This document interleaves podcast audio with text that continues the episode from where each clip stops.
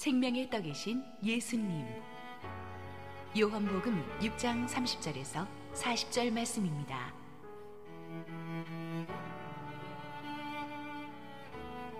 그들이 묻되 그러면 우리가 보고 당신을 믿도록 행하시는 표적이 무엇이니까 하시는 일이 무엇이니까 기록된 바 하늘에서 그들에게 떡을 주어 먹게 하였다함과 같이 우리 조상들은 광야에서 만나를 먹었나이다. 예수께서 이르시되 내가 진실로 진실로 너희에게 이르노니 모세가 너희에게 하늘로부터 떡을 준 것이 아니라 내 아버지께서 너희에게 하늘로부터 참떡을 주시나니 하나님의 떡은 하늘에서 내려 세상에 생명을 주는 것이니라 그들이 이르되 주여 이 떡을 항상 우리에게 주소서. 예수께서 이르시되 나는 생명의 떡이니 내게 오는 자는 결코 줄이지 아니할 터이요 나를 믿는 자는 영원히 목마르지 아니하리라. 그러나 내가 너희에게 이르기를 너희는 나를 보고도 믿지 아니하는도다 하였느니라 아버지께서 내게 주시는 자는 다 내게로 올 것이요. 내게 오는 자는 내가 결코 내쫓지 아니하리라. 내가 하늘에서 내려온 것은 내 뜻을 행하려 함이 아니요 나를 보내신 이의 뜻을 행하려 함이니라.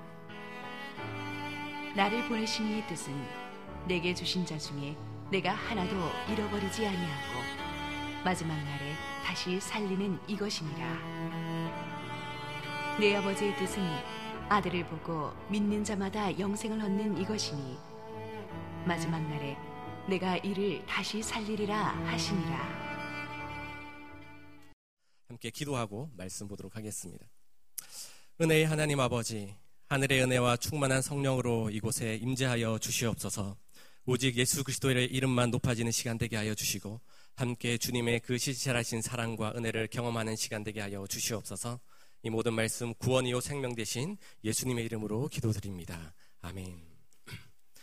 네, 새로운 교회에서는 1년에 약 3번 정도 우리 성도님들에게 백설기 떡을 나눠 드리게 됩니다. 그래서 오늘 저는 특별한 2부 성도님들만을 위해서 백설기가 아니라 생명의 떡을 준비했습니다.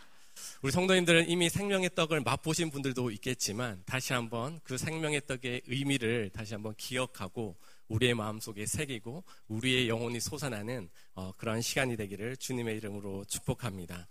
과거나 지금이나 모든 사람들은 먹는 것에 관심이 있습니다. 여러분들은 오늘 아침을 아마 드시고 오셨을 것이고 또 이들 여러분들 가운데 저는 오늘 예배 끝나고 무엇을 먹어야지 지금도 생각하는 분이 계실지도 모르겠습니다. 먹는 것은 우리의 삶과 아주 밀접한 연관이 있고 먹지 않고서는 우리가 살아갈 수가 없습니다. 우리 주변만 보더라도 TV 프로그램만 보더라도 맛집, 요리, 여행 가서 또 맛집 가고 예, 유명한 여인, 연예인들이 나와서 또 맛집 소개하고 끊임없이 먹는 거에 대해서 강조하는 우리는 이 시대에 살아가고 있습니다. 예수님 당시에도 사람들은 먹는 것에 관심이 참으로 많았습니다. 왜냐하면 특별히 1세기 당시 예수님의 시대 때는 그 이스라엘 백성, 이스라엘 사람들은 로마의 지배를 받고 있었기 때문에 그들의 생활이 녹록지 않았고 힘든 상황 가운데 있었습니다. 우리가 읽은 이 요한복음 6장 전체의 말씀을 보면 여러분도 잘 아시다시피 6장 서두에는 오병이어의 기적, 아주 놀라운 기적의 말씀을 우리가 볼 수가 있습니다. 여러분들 잘 아시는 대로 예수님께서 물고기 두 마리와 보리떡 다섯 개로 남자만 5천 명, 얼침 추산에서는 약 2만 명의 성도 사람들을 먹이고 또 그들을 배부르게 하고 넉넉함으로 열두 광줄이나 남는 그런 먹는 것들을 통해서 예수님이 어떠한 분이신지를 대해서 소개하고 또 그 기적을 보여주셨습니다. 이 일로 인해서 예수님들은 그 무리들로 인해서 왕으로 이제 선출되어가자 하는 그런 분위기들이 있었는데 예수님께서는 그들에게 피해서 기도하러 가신 것들을 우리가 볼 수가 있습니다. 예수님은 이 오병이의 기적을 통해서 단순히 자신이 그들 5천 명, 2만 명의 그 한 끼를 해결하는 그 사람이 아니라 끊임없이 6장에는 영생과 생명이라는 단어가 계속해서 주어지고 있는데 우리는 집중할 필요가 있습니다. 오병이의 기적의 현장에서 그 많은 무리들은 예수님의 기적을 경험하였고 그 떡과 물고기를 아주 맛있게 먹었을 것입니다. 하지만 메시아 대신 그 예수님을 눈앞에 보고도 그들은 예수 그리스도를 믿지 않고 자기들의 그냥 배만 불려줄 그리고 로마의 통치하에서 자신들을 해방시켜줄 그런 메시아로만 생각했던 것입니다.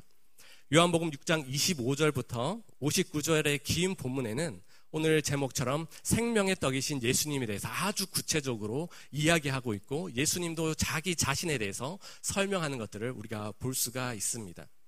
군중들의 마음을 아신 예수님께서는 썩을 양식을 위해서 일하지 말고 영생을 위해 하도록 양식을 위하여 하라고 이렇게 말합니다.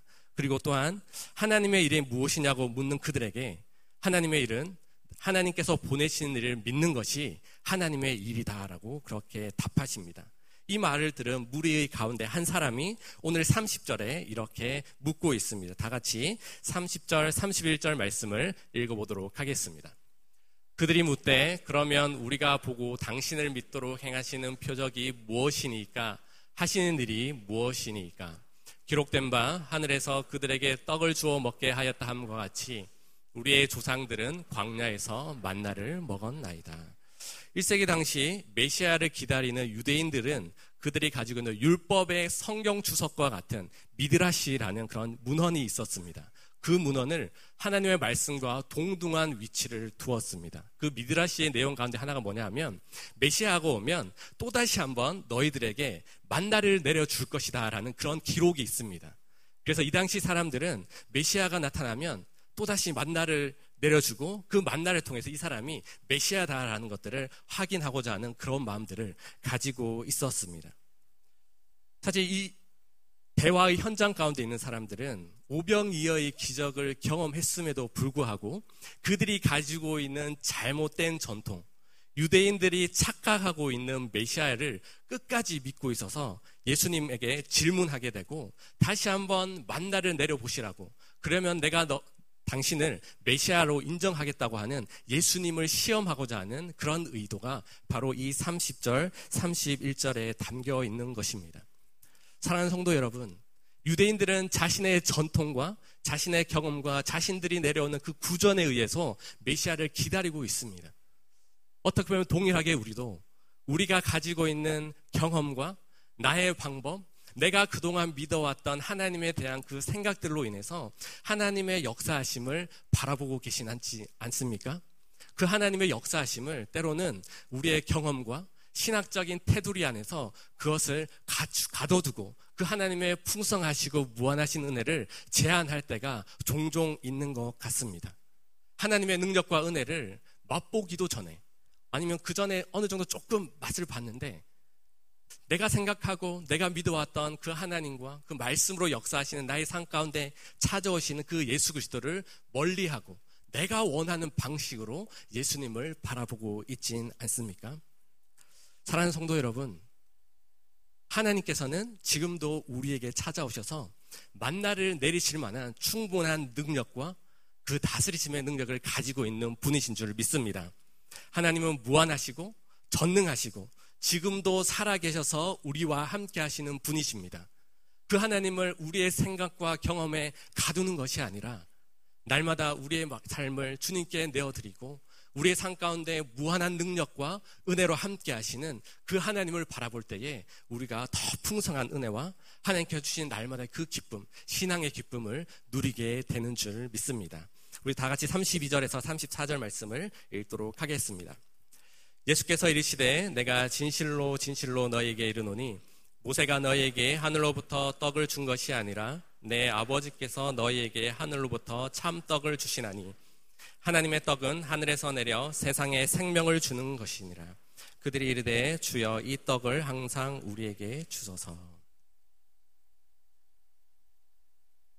예수님은 광야에서 이스라엘 백성을 먹이신 하나님에 대해서 소개하고 있습니다. 너희들이 믿던 모세가 아니라 하나님이 그 일을 하셨다라고 말을 하고 있습니다. 그리고 또한 오병이어로 군중을 먹이신 예수님이 어떠한 분이신지 바로 예수 그리스도가 세상의 떡임을 다시 한번 강조하고 있습니다. 그들이 실제적으로 예수님이 어떠한 기적을 행했는지 봤음에도 불구하고 그들은 특별히 지금 이 현장은 회당, 특별히 유대인들로 가득 찬 자기들만이 선민이라고 느끼는 그 사상을 가지고 있는 그 유대인들에게는 참으로 충격적인 말입니다. 예수님은 군중들과 유대인들을만을 생각했던 것이 아니라 온 세상에 생명을 주기 위해 오신 그런 하나님의 떡으로 온 세상에 생명을 주시고 구원하신 그 하나님으로 온다라고 이렇게 말하고 있습니다. 사실 만나를 먹이시는 하나님의 능력은 참으로 놀랍고 대단한 것이죠. 왜냐하면 이스라엘의 200만 명이 넘는 사람들을 40년 동안 책임지신 분입니다. 하나님의 능력은 참으로 대단합니다. 그러나 그것에 끝나는 것이 아니라 이제 완전한 만나 대신 온 세상을 구원하시는 예수 그리스도가 이곳에 와 있다라고 예수님은 선포하고 있다라는 것입니다. 만나를 한번 보고 싶다라는 우리 성도님들도 계십니다. 너무나 귀한 믿음이고 너무나 궁금합니다. 어떤 맛일까? 네. 성경에 기록된 대로 우리가 상상으로만 그 맛을 생각하고 있습니다. 이 만나는 너무나 좋은 것이지만 하지만 한계가 있었습니다. 하늘로부터 내려온 만나지만 이것을 40년 동안 먹었던 이 이스라엘 백성들은 광야에서 죽었습니다. 이 만나는 바로 참 생명으로 이끌어 주실 예수 그리스도를 보여주는 모형이고 그림자인 것입니다. 이제 만, 완전한 만나 되시고 하나님의 떡이고 세상을 살리는 세상에 생명을 주시는 그 예수 그리스도께서 우리 가운데 오셨고 그 세상에 줄 수 없는 그 하나님의 놀라운 은혜가 우리 가운데 부어지고 있다라는 것입니다.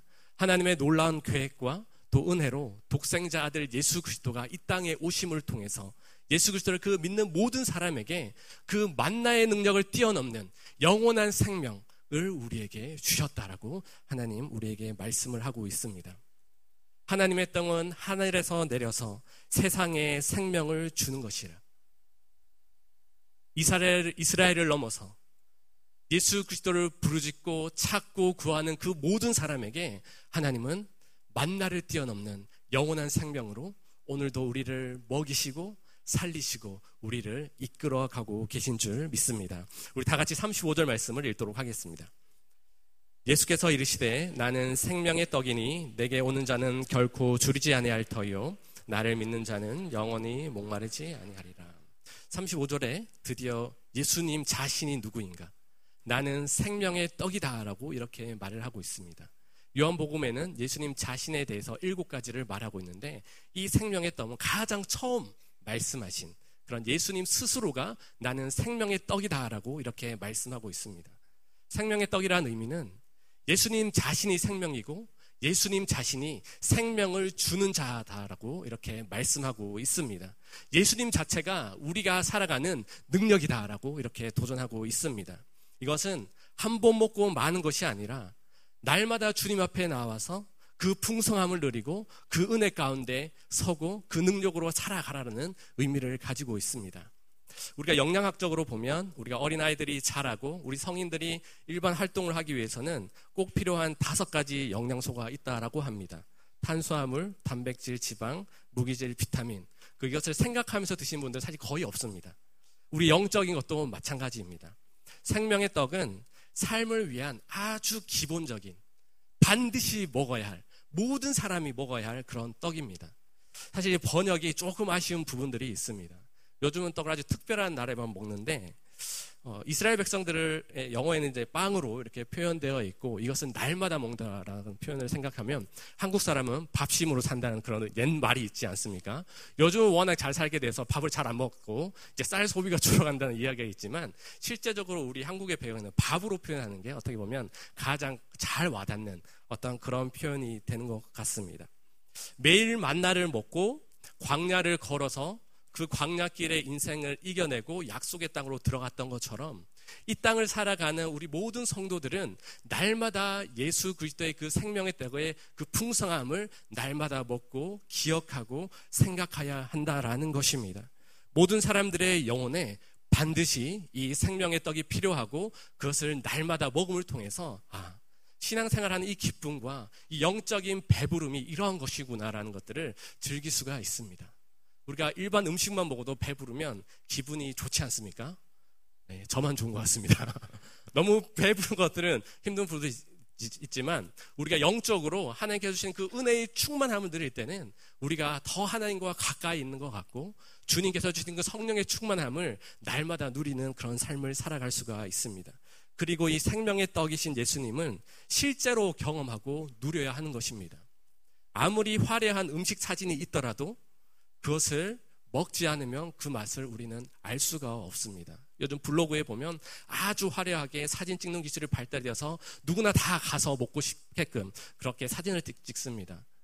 그러나 그것이 중요한 게 아닙니다. 직접 가서 그것을 먹고 그것을 즐겨야 하는 것입니다. 생명의 떡이신 그 예수 그리스도를 우리가 듣고 멀리서 바라보는 것이 아니라 직접 그것을 먹고 마시고 경험함을 통해서 우리의 삶 가운데 찾아오시고 나를 변화시키시고 나를 채우시고 나의 삶과 가정을 이끌어 가시는 그 하나님의 은혜가 어떠한 것인지 우리가 경험해 봐야 한다라는 것입니다. 결국은 믿음을 통해서 우리가 이것을 먹을 수 있고 믿음을 통해서 그 하나님께서 주시는 실제로 체험하고 경험하는 우리의 삶이 되어야 한다라는 것입니다. 새로운 교회에서 목회를 하면서 참으로 감사한 이야기가 여러 가지가 있지만 그 중에 제일 감사한 것은 신방을 가거나 성도님들을 만나면 그들의 삶 가운데 실제적인 영적인 변화와 또 그 가정이 변하고 그 삶이 하나님께 가까이 나아가는 많은 간증의 스토리를 듣는 것이 참으로 목회자로서는 기쁘고 감사합니다. 며칠 전에 한 성도님과 차를 타고 가면서 이런 이야기를 한 적이 있습니다. 자기는 3년 전만 해도 회사에서 어떻게 하면 높은 위치에 갈까? 내가 인정받을까 해서 가정은 내팽겨치고 일만 하던 사람이었습니다. 그리고 본인은 세상에 주님만 따르던 그런 사람이었습니다. 우리가 따르는 주님 말고 네, 그렇게 술을 사랑했던 그런 사람이었습니다. 전혀 교회와 상관없었던 그런 사람인데 3년 전에 큰 사고를 당하고 병상에 누워서 자기의 삶에 대해서 고민하게 되고 그 자리에서 예수 그리스도를 영접하게 되고 자신의 인생을 예수 그리스도와 함께 살기로 결단하였다고 합니다. 3년 후에 본인이 이 자리에 와서 예배하고 훈련받고 하나님의 말씀을 듣는 이 자체가 기적이다라는 것입니다.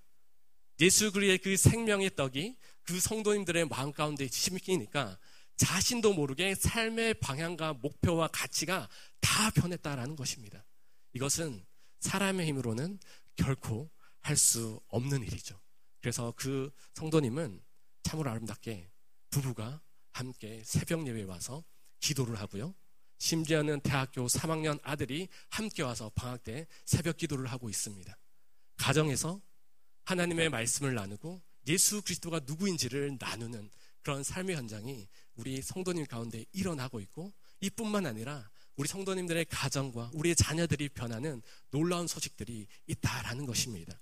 바로 성명의 떡이신 그 예수 그리스도를 직접 경험하고 직접 먹고 나의 삶을 변화시킨 것이 무엇인지 경험하는 그 인생이 세상의 그 어떤 인생보다 귀하고 존귀한 존재인 줄 믿습니다. 그리고 생명의 떡이신 예수 그리스도를 믿는 믿음으로 우리는 영원한 생명을 얻을 수가 있습니다.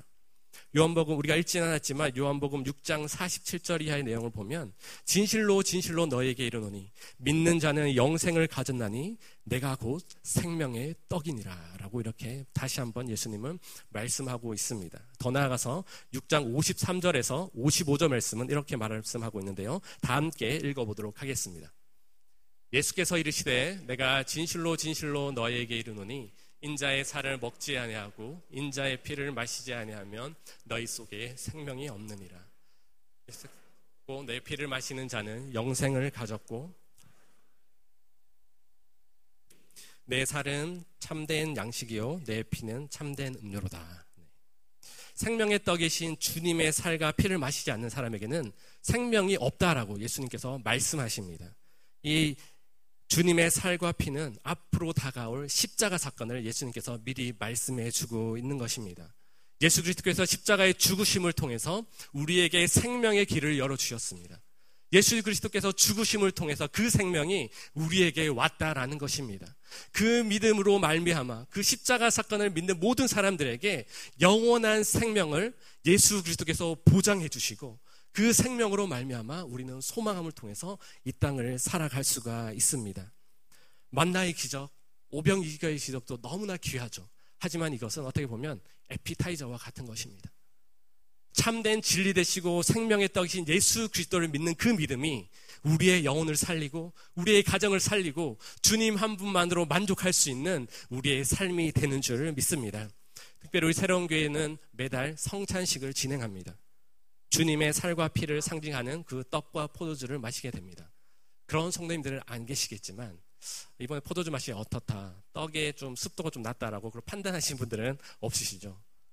그것을 대할 때마다 우리는 나에게 생명을 주시고 영원한 생명으로 인도하실 그 예수 그리스도를 묵상하고 십자가의 죽음과 부활을 통해서 영원한 생명으로 이끌어 가시는 그 하나님의 능력을 다시 한번 힘입고 날마다 주님 앞에 서야 하는 귀한 시간이 되어야 하는 것입니다.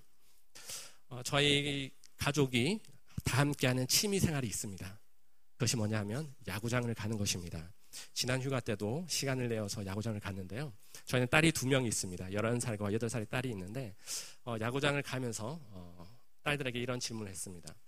예엄마 예슬아 야구장 가는 게 왜 좋아? 왜 즐거워라고 이렇게 물었는데 한참 생각을 하더라고요. 그래서 친절한 아빠답게 객관식으로 문제를 냈습니다.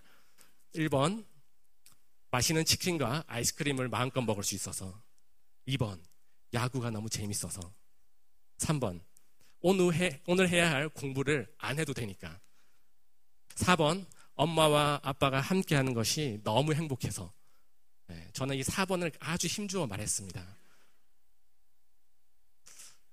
근데 한참 생각하더라고요.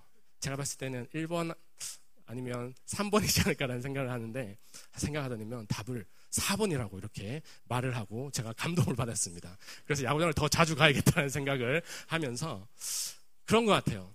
하나님께서 우리에게 생명의 떡으로 함께 해 주셨는데 우리는 자꾸 다른 것만을 구하고 생각하고 있는 것 같습니다.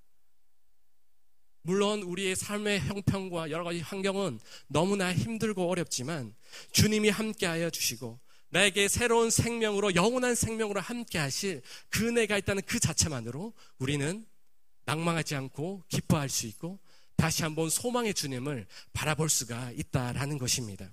사랑하는 성도 여러분, 혹시 여러분들 안에 그 생명의 기쁨을 잃어버리신 분들이 계십니까? 생명의 떡을 날마다 잘 드시고 계십니까? 그 생명의 떡으로 인해 여러분들에는 그 영적인 힘을 내서 이 어둡고 힘든 세상 가운데 승리하고 계십니까? 오늘 주님은 우리를 그 생명의 떡이신 주님께로 초대하고 있습니다. 이사에서 55장 1절 말씀을 다 함께 읽도록 하겠습니다. 오라 너희 모든 목마른 자들아 물로 나아오라 돈 없는 자도 오라 너희는 와서 사 먹되 돈 없이 값 없이 와서 포도주와 젖을 사라 주님께 와서 값 없이 먹고 마시라라고 이렇게 우리를 초대하고 있습니다. 영적 굶주림과 목마름이 있지만 그 영적 굶주림과 목마름을 우리는 세상을 향해서 세상의 그 짜릿함과 그 유혹을 통해서 채우고자 하는 유혹들이 있습니다. 세상 사람들은 그 공허함과 그 아픔을 다른 것으로 채우고 있습니다. 하지만 성도의 삶은 분명히 달라야 합니다. 우리 삶 가운데 아픔과 어려움이 있을 수 있습니다. 관계에 어려움이 있을 수 있습니다. 하지만 주님 앞에 나와서 생명의 떡이신 그 주님을 바라보고 나에게 영원한 생명으로 함께 하신 그 주님께서 주신 그 은혜로 말미암아 그것을 이겨내고 우리를 영원한 생명으로 이끌어 주실 그 소망의 주님을 다시 한번 경험하는 저와 여러분들이 되어야 할 줄 믿습니다. 참으로 아이러니하게 시대는 점점 잘 살게 되고 먹을 것이 풍족하지만 점점 영적으로 곰핍하고 우울하고 좌절과 낭망에 있는 사람들이 점점 많아지는 것들을 우리는 보게 됩니다. 겉으로는 화려하지만 풍성한 떡을 먹는 것 같지만 그들 안에는 소망이 없습니다. 생명이 없습니다. 죽음밖에 없다라는 것입니다. 하지만 영적인 굶주림을 채울 수 있는 분은 오직 예수 그리스도이십니다. 하나님께서는 생명의 떡으로 영원한 생수 대신 그 하나님 앞에 나와서 먹고 마시는 자들에게 채워주시고 영혼을 풍족해 하시고 그 영혼을 살리시겠다고 오늘 우리에게 말씀을 하고 있습니다. 하나님의 말씀을 준비하면서 사실 이 본문은 두 달 전에 본문을 제출했습니다. 두 달 동안 묵상하면서 휴가 중에도 묵상하면서 참으로 두렵고 떨리는 마음이 있었습니다. 그것이 뭐냐 하면 내 안에 예수 그리스도의 생명이 있는가? 나는 목사지만 내가 생명으로 사역하고 생명을 생명으로 대하고 있는가라는 그 스스로의 질문을 하게 되었습니다. 때로는 힘들고 어려운 일도 있지만 우리 안에 예수 그리스도의 생명이 있으면 결코 우리는 쓰러지지 않습니다. 옆에 있는 지체들을 예수 그리스도의 생명으로 대할 때 우리는 너무나 귀하고 존귀한 자로 함께 바라볼 수가 있는 것입니다. 그 아무리 화려한 포장지로 우리의 삶을 감싸고 아무리 좋은 리본을 단다고 해도 생명 대신 그 예수 그리스도가 우리 안에 없다라면 거기에는 능력이 없고 소망이 없고 좌절과 아픔뿐인 우리의 삶을 바라볼 수가 있습니다. 우리는 예수 그리스도로 말미암아 생명을 경험한 사람들입니다. 그렇기 때문에 떡만 먹고 도망가는 인생이 아닙니다. 떡을 맛보고 경험한 사람은 어떻게 살아야 하는지 우리 38절 말씀을 읽도록 하겠습니다. 내가 하늘에서 내려온 것은 내 뜻을 행하려 함이 아니요 나를 보내신 이의 뜻을 행하려 함이라. 아멘. 생명의 떡을 먹고 주님 안에 있는 자들은 그 생명을 누린 자들은 내 마음대로 살아가는 것이 아니라 하늘에 계신 그 하나님 아버지의 뜻대로 살아가는 사람들입니다. 바로 예수 그리스도께서 생명의 떡으로 이 땅에 오셔서 하나님의 뜻을 그 십자가에 죽으시고 부활하심을 통해서 온 인류를 향한 그 구원의 역사를 이루어 내셨습니다. 그 십자가 사건으로 우리는 죄와 사망의 법에서 이제 생명의 성령의 법으로 우리의 삶이 옮겨졌고 그 속에서 우리는 자유함을 누리고 있습니다. 우리 또한 하나님의 뜻을 따라 온전히 살아가야 합니다. 떡만 먹고 가는 인생 너무나 슬프고 안타깝습니다. 예수님을 믿는 이유가 단순히 이 땅에서 공부하지 않아도 성적이 잘 나오고 병원에 가지 않아도 모든 병이 다 낫고 열심히 일하지 않아도 돈이 벌려지는 그런 이유로 예수 그리스도를 믿는다면 너무나 슬픈 상황 가운데 있는 것입니다. 우리에게 생명을 주신 이유는 이 땅에서 누리고 부여함이 아니라 하나님의 뜻을 우리를 보내신 그 가정에서 일터에서 그 사명의 자리에서 그 뜻을 이루기 원하시는 그 하나님의 뜻이 우리 가운데에 있다라는 것입니다. 사실 우리는 어떠한 방법으로 하나님의 뜻이 이루어진지 잘 모를 때가 너무나 많습니다. 우리는 많은 내용들을 기도를 하게 됩니다. 우리의 기도를 하나님께서는 들어주시지 않을 때도 있습니다. 하나님께서는 때로는 우리를 높게 하시고 때로는 낮은 자리에 있게 하여 주시고 그 위치와 자리에 상관없이 그 주어진 성경에서 내가, 내가 생명의 떡을 먹은 사람으로서 영원한 생명을 가진 그 사람으로서 그 하나님과 연합한 사람으로서 무엇을 쫓고 무엇을 바라봐야 하는지 하나님은 우리에게 말씀하셨고 또 그 말씀을 순종하기를 원하시는 것이 바로 하나님 아버지의 뜻이다라는 것입니다. 이 생명의 떡을 통해서 어떻게 보면 하나님의 뜻을 행할 수 있는 힘과 능력이 나옵니다. 사랑하는 성도 여러분, 우리가 얼마나 하나님 앞에서 연약하고 부족한 사람인지 너무나 잘 아시리라 저는 생각을 합니다. 하지만 생명의 떡을 그 날마다 먹고 그 힘으로 주님의 뜻을 이루어 드리는 저와 여러분들이 되기를 주님의 이름으로 축복합니다. 그리고 이 생명을 떡을 먹는 자에겐 하나님께서 주시는 약속의 말씀이 있습니다. 우리 다 같이 37절, 39절, 40절 말씀을 읽도록 하겠습니다. 아버지께서 내게 주시는 자는 다 내게로 올 것이요 내게 오는 자는 내가 결코 내쫓지 아니하리라. 나를 보내신 이의 뜻은 내게 주신 자 중에 내가 하나도 잃어버리지 아니하고 마지막 날에 다시 살리는 이것이니라. 내 아버지의 뜻은 아들을 보고 믿는 자마다 영생을 얻는 이것이니 마지막 날에 내가 이를 다시 살리리라 하시니라. 아멘. 사랑하는 성도 여러분, 생명의 떡을 드신 분들, 이 말씀은 오늘 우리에게 주시는 하나님의 약속의 말씀입니다.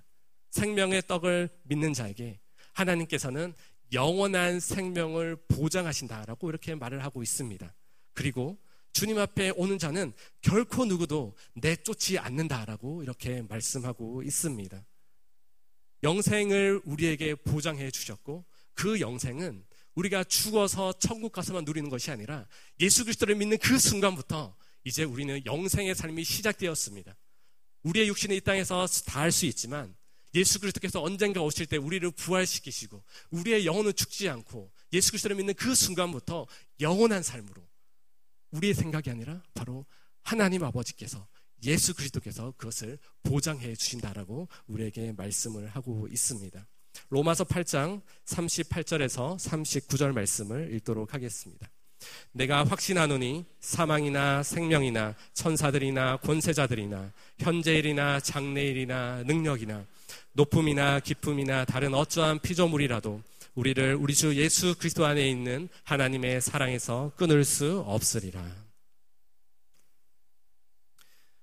생명의 떡이신 주님께 나온 사람은 결코 내쫓지 않으시고 영원한 부활로 마지막에 다시 살리겠다라고 두 번 거듭해서 말씀하고 있습니다. 우리가 읽지 않은 이후, 이후의 본문에도 마지막 날에 다시 살리겠다라고 하나님께서 우리에게 약속의 말씀으로 하고 계십니다. 부활이요 생명 되신 그 주님께서 우리의 구원자 되시고 또 우리의 구원의 보증이 되시고 인도하시는 그 자체만으로도 우리는 이 어둠 같은 이 세상 속에서 소망을 가지고 주님을 바라볼 수 있다라는 것입니다. 이 믿음을 가지고 살아가는 우리는 세상의 떡을 먹고 사는 사람과 전혀 다른 삶을 살아가는 것입니다. 매일 일상의 삼시세끼를 각종 음식과 다양한 종류로 먹고 살지만 결국은 우리의 영혼 가운데 생명의 떡이 있느냐, 그 생명의 떡으로 살아가느냐가 너무나 중요하고 또 그것을 통해서 우리가 힘을 얻는 것들을 우리는 경험할 수가 있습니다. 이 생명의 떡을 먹고 영생의 삶을 누리는 사람이 이제 해야 할 것이 있습니다. 바로 마지막으로 생명의 떡을 나누는 자가 되어야 한다라는 것입니다. 한국은 좋은 일이 있으면 떡을 이렇게 돌리고 또 밥을 사주는 어떤 좋은 문화가 또 있는 것 같습니다. 오늘 우리에게 하나님께서 생명의 떡으로 우리에게 다시 한번 다가오시고 예수 그리스도께서 우리에게 그 생명의 떡으로 영원한 삶을 배정 어, 보장해 주신 그 기쁨의 소식이 오늘 우리에게 나왔습니다. 단순히 우리가 어디 부동산이 올라가더라. 어떠한 학교 학원, 어떠한 학교가 좋다더라. 그것을 이해하기 전에 물론 그것도 필요할 수가 있죠. 하지만 더 중요한 것은 생명의 떡이 누구인지 나의 삶 가운데 역사하셨던 그 생명의 떡이신 예수 그리스도를 나누고 증거하는 삶을 살 때에 참으로 우리는 소망을 가질 수 있고 우리를 통해서 하나님께서 기뻐하는 자리에 늘 거할 수가 있습니다. 우리 좌우에 계신 분들께 이렇게 인사하도록 하겠습니다. 당신은 생명의 떡을 나누는 사람입니다. 네. 다시 한번 따라하겠습니다. 함께 생명의 떡을 나눕시다. 맛있고 좋은 것은 나눌수록 더 기쁨이 있습니다. 생명의 떡을 나눈다고 해도 내가 먹을 것이 사라지는 것이 아닙니다. 왜냐하면 우리 하나님 아버지께서는 너무나 풍성하시고 넉넉한 떡으로 그 예수 그리스도를 우리에게 보내주셨고 그것을 믿는 믿음으로 우리는 소망의 주님을 바라볼 수가 있는 것입니다. 혹시나 여러분들 주변 가운데 아직도 생명의 떡을 맛보지 못하는 분들이 계십니까? 그 떡을 맛보았지만 지금은 그 풍성함과 그 기쁨을 잃어버리고 낭만과 좌절 가운데 계신 분들이 계십니까? 오늘 생명의 떡인 주님을 다시 한번 경험하고 그 떡의 능력으로 말미암아 우리의 가정이 변하고 그것을 날마다 먹고 마심을 통해서 하나님의 뜻을 온전히 이루어 드리는 저와 여러분들이 되기를 주님의 이름으로 축복합니다. 하나님의 말씀을 마무리하겠습니다. 생명의 떡을 먹고 나누는 것은 함께 생명의 길을 걸어가는 것입니다. 하나님은 오늘도 우리를 그 생명의 길을 함께 걸어가기를 원하십니다. 한번 맛보았다고 그것을 마치 냉장고의 한 구석에 처박아 두는 그런 반찬이 아니라 날마다 그것을 먹고 마심을 통해서 우리의 영혼이 하나님 앞에서 온전하여지고 주님께서 주시는 그 힘과 능력으로 이 땅을 살아갈 때에 우리는 이 믿음의 소망이 있고 믿음의 능력이 있다라는 것입니다. 날마다 우리에게 힘을 주시고 또 하늘의 능력으로 함께 하시는 그 생명의 떡이신 그 예수 그리스도로 말미암아 날마다 감사하고 치열한 영적인 전쟁 속에서도 날마다 승리를 경험하고 또 그것을 나만 누리는 것이 아니라 우리의 자녀들에게 또 그 떡을 맛보지 못한 그런 하나님의 안타까운 하나님의 눈이 있는 그곳에 우리가 그것을 전달함을 통해서 하나님의 뜻을 온전히 이루어드리는 저와 여러분들이 되기를 주님의 이름으로 축복합니다. 함께 기도하겠습니다. 사랑하는 하나님 아버지, 생명의 떡이신 예수 그리스도의 은혜와 그 능력으로 저희를 먹이시고 풍성케 하게 하시니 참으로 감사합니다. 저희가 세상의 부스러기에 눈을 돌리는 것이 아니라 생명으로 함께 하시고 구원의 영광으로 이끌어 주시는 그 하나님의 전능하신 능력을 날마다 누리게 하여 주시옵소서 생명의 떡이신 그 주님과 함께 이 길을 걸어가게 하여 주시고 생명의 길을 보이신 그 주님을 따라갈 때에 저희 삶이 주님께서 주시는 참된 자유함과 감사를 경험할 수 있도록 주님께서 인도하여 주시옵소서 이 모든 말씀 생명의 떡으로 이 땅에 오셔서 우리를 구원하신 예수님의 이름으로 기도드립니다. 아멘.